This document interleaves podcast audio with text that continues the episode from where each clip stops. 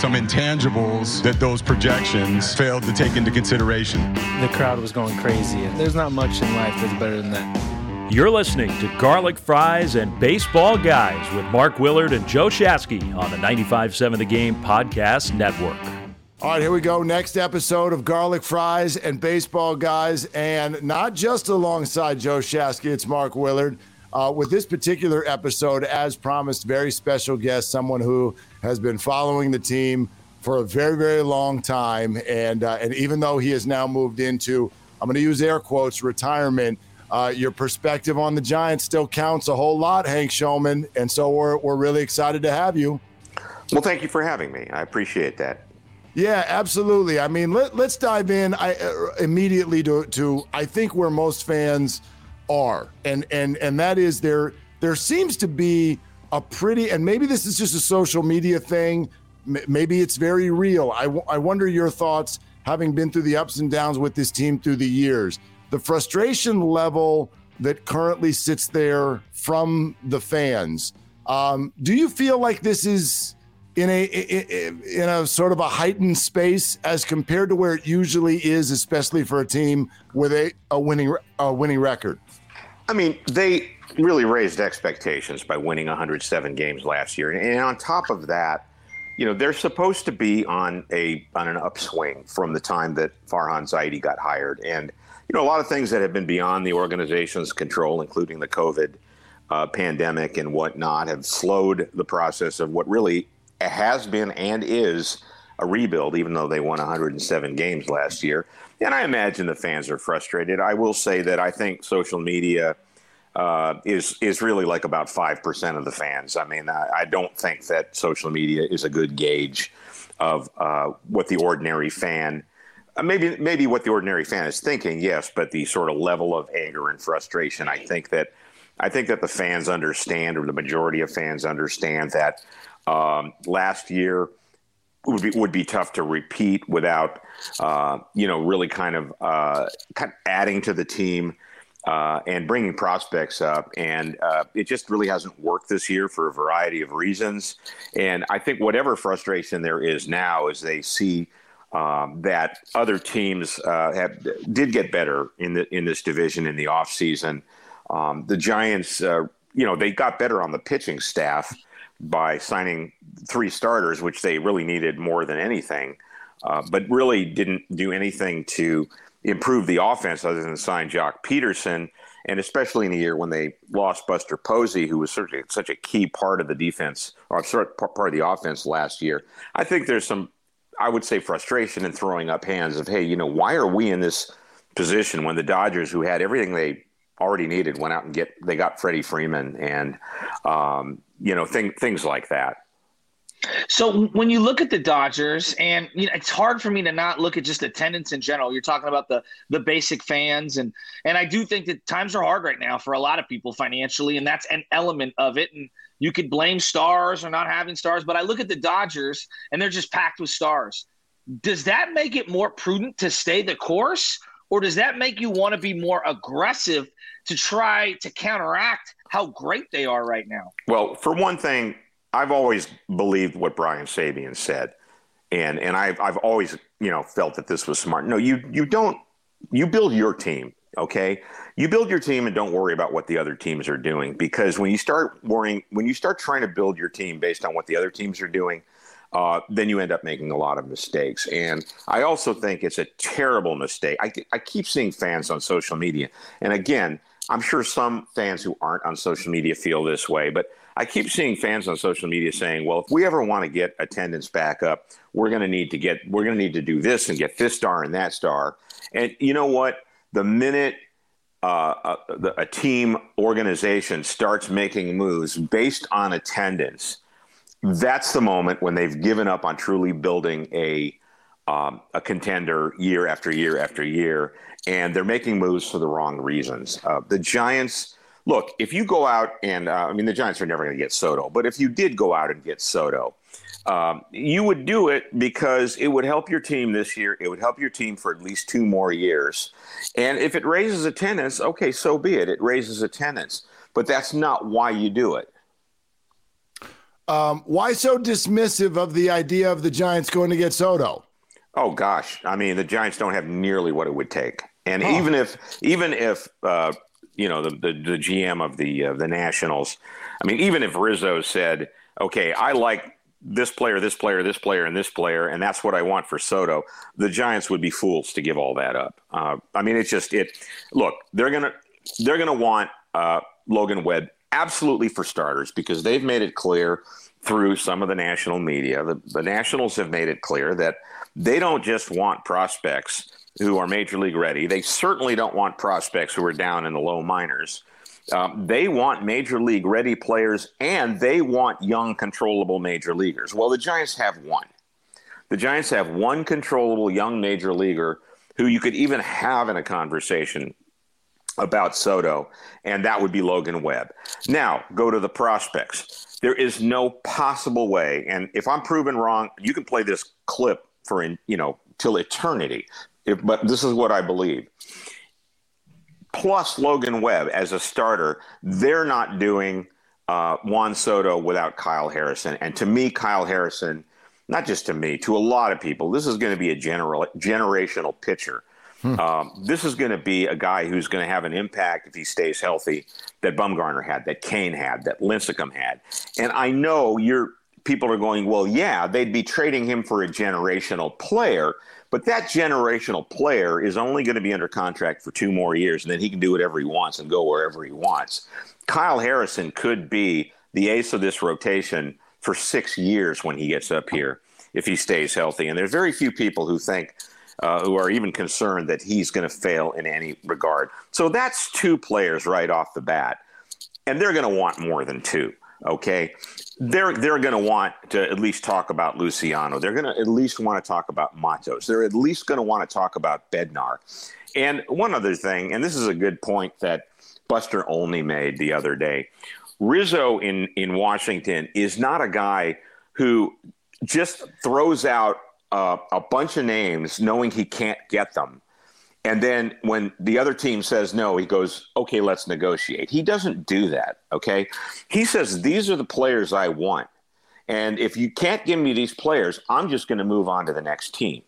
Because believe it or not, he doesn't have to trade Soto, and that's what he that's what he did really last last year with Scherzer. I mean, he wanted the prospects from San Diego, and that was the team he was willing to deal with, and that's the team he did deal with. And the only reason that they turned back around to uh, Los Angeles was because uh, Scherzer uh, would only go to Los Angeles, the only place he would go. Um, and Soto doesn't have that right. And he and Soto's not a free agent. He's got two years left on his contract. So Rizzo is going to get the players he wants. And I don't think A, the Giants have those players. And I don't think B, the Giants should give them up, even if they did.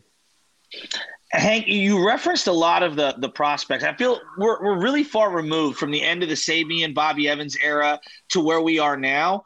How would you rate Farhan over the last couple of years as someone who saw the great dynasty that they put together, and then you saw the very end of it, kind of the embers just flaming out and kind of starting from scratch? How would you rate it right now um, as someone who has a really good feel for the history of this organization? Well, I mean, for there's there's a whole bunch of different things you're looking at. I mean, the three things you're looking at are free agency and trades. That's kind of one thing.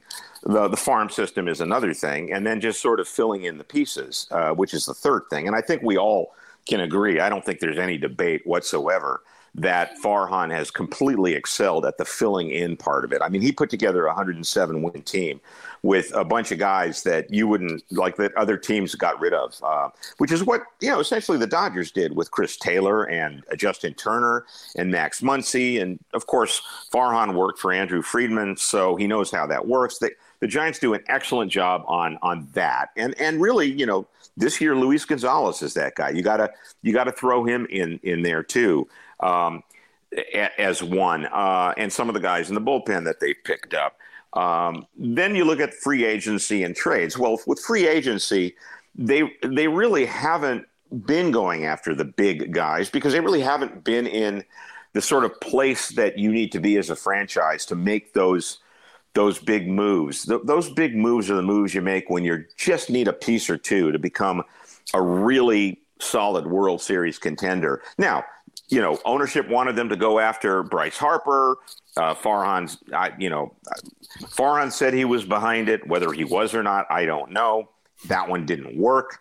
Um, and, uh, you know, they offered him, they did offer him, uh, you know, like 12 or 13 years. That one didn't pan out. But otherwise, you know, you're, you're looking at filling in with guys like Wilmer Flores, who was a really good sign, uh, Tommy La Stella, who has not been a good sign. Um, so, and, and, and the trades he's made thus far have been in that level too, because they're just sort of placeholders for the time when the prospects could come up. And that brings you to the third point. And really, the jury is still out on the drafts and the international signings. Um, it, it, really hurt. It really, really hurt a team like the Giants, who, uh, whether you called it a three year plan or a four year plan or a five year plan, to draft all these guys um, in 19, which was his first draft, Farhan's first draft. All of a sudden, you get to 2020 and there is no minor league season whatsoever. I mean, that's a killer for a team like that. And and the, jur- the jury is still out. I mean, uh, you know, Luciano. I mean, he's still only I don't know 20 or 21, um, and, and he got hurt this year. So. You know, will he be up next year? No, probably not. But would he have been up here if he stayed healthy and there was a 20 season? Probably. Harrison, I think, could be vying for a rotation spot next year at some point um, you know, on this on this team. Uh, Matos is is a guy who uh, sort of uh, he's always been a decent prospect, but he sort of rose it, took it to the next level.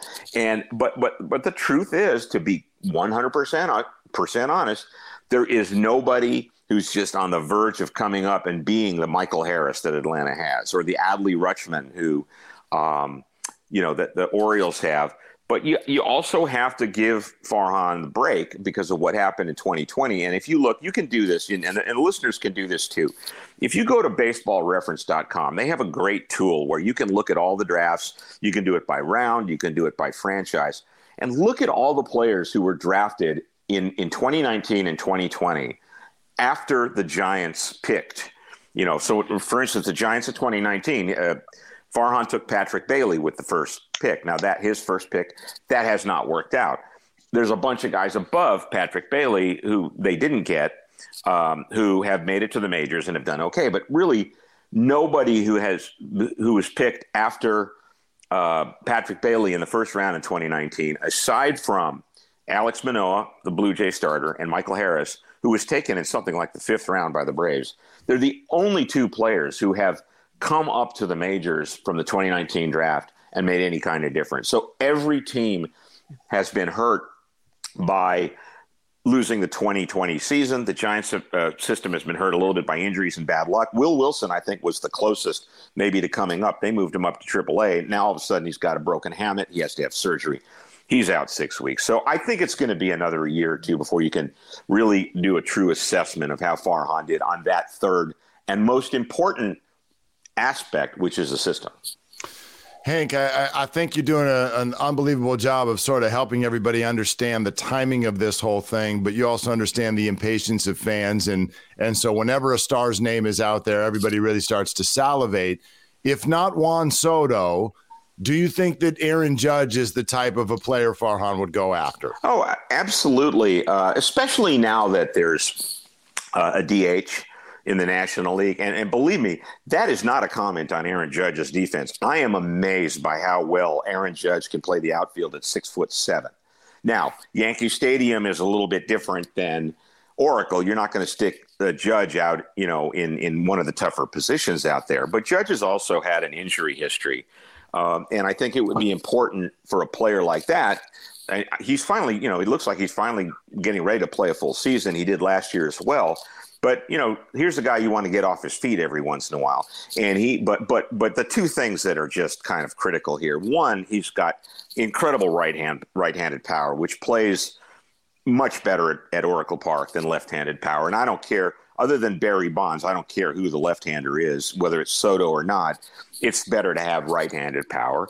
And two, I believe he's motivated to come to his hometown team, the team he rooted for as a kid. Now, hmm. does that mean that he will come to the Giants for less money? I don't think so. Nobody comes to nobody goes anywhere for less money.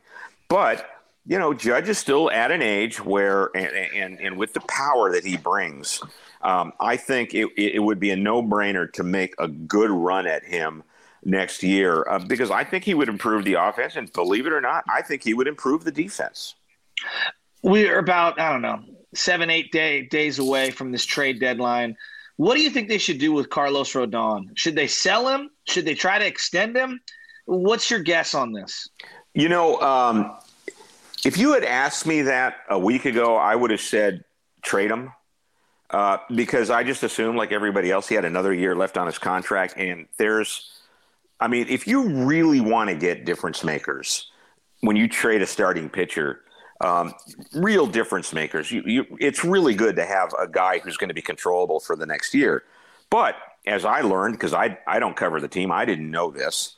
Um, but he uh, he earned Rodon earned the right to opt out of his contract by pitching at least 110 innings this year, and he pitched his 110th inning at Dodger Stadium the other night. So now you're talking about a guy that is a rental. He's essentially a rental, um, and uh, I don't know.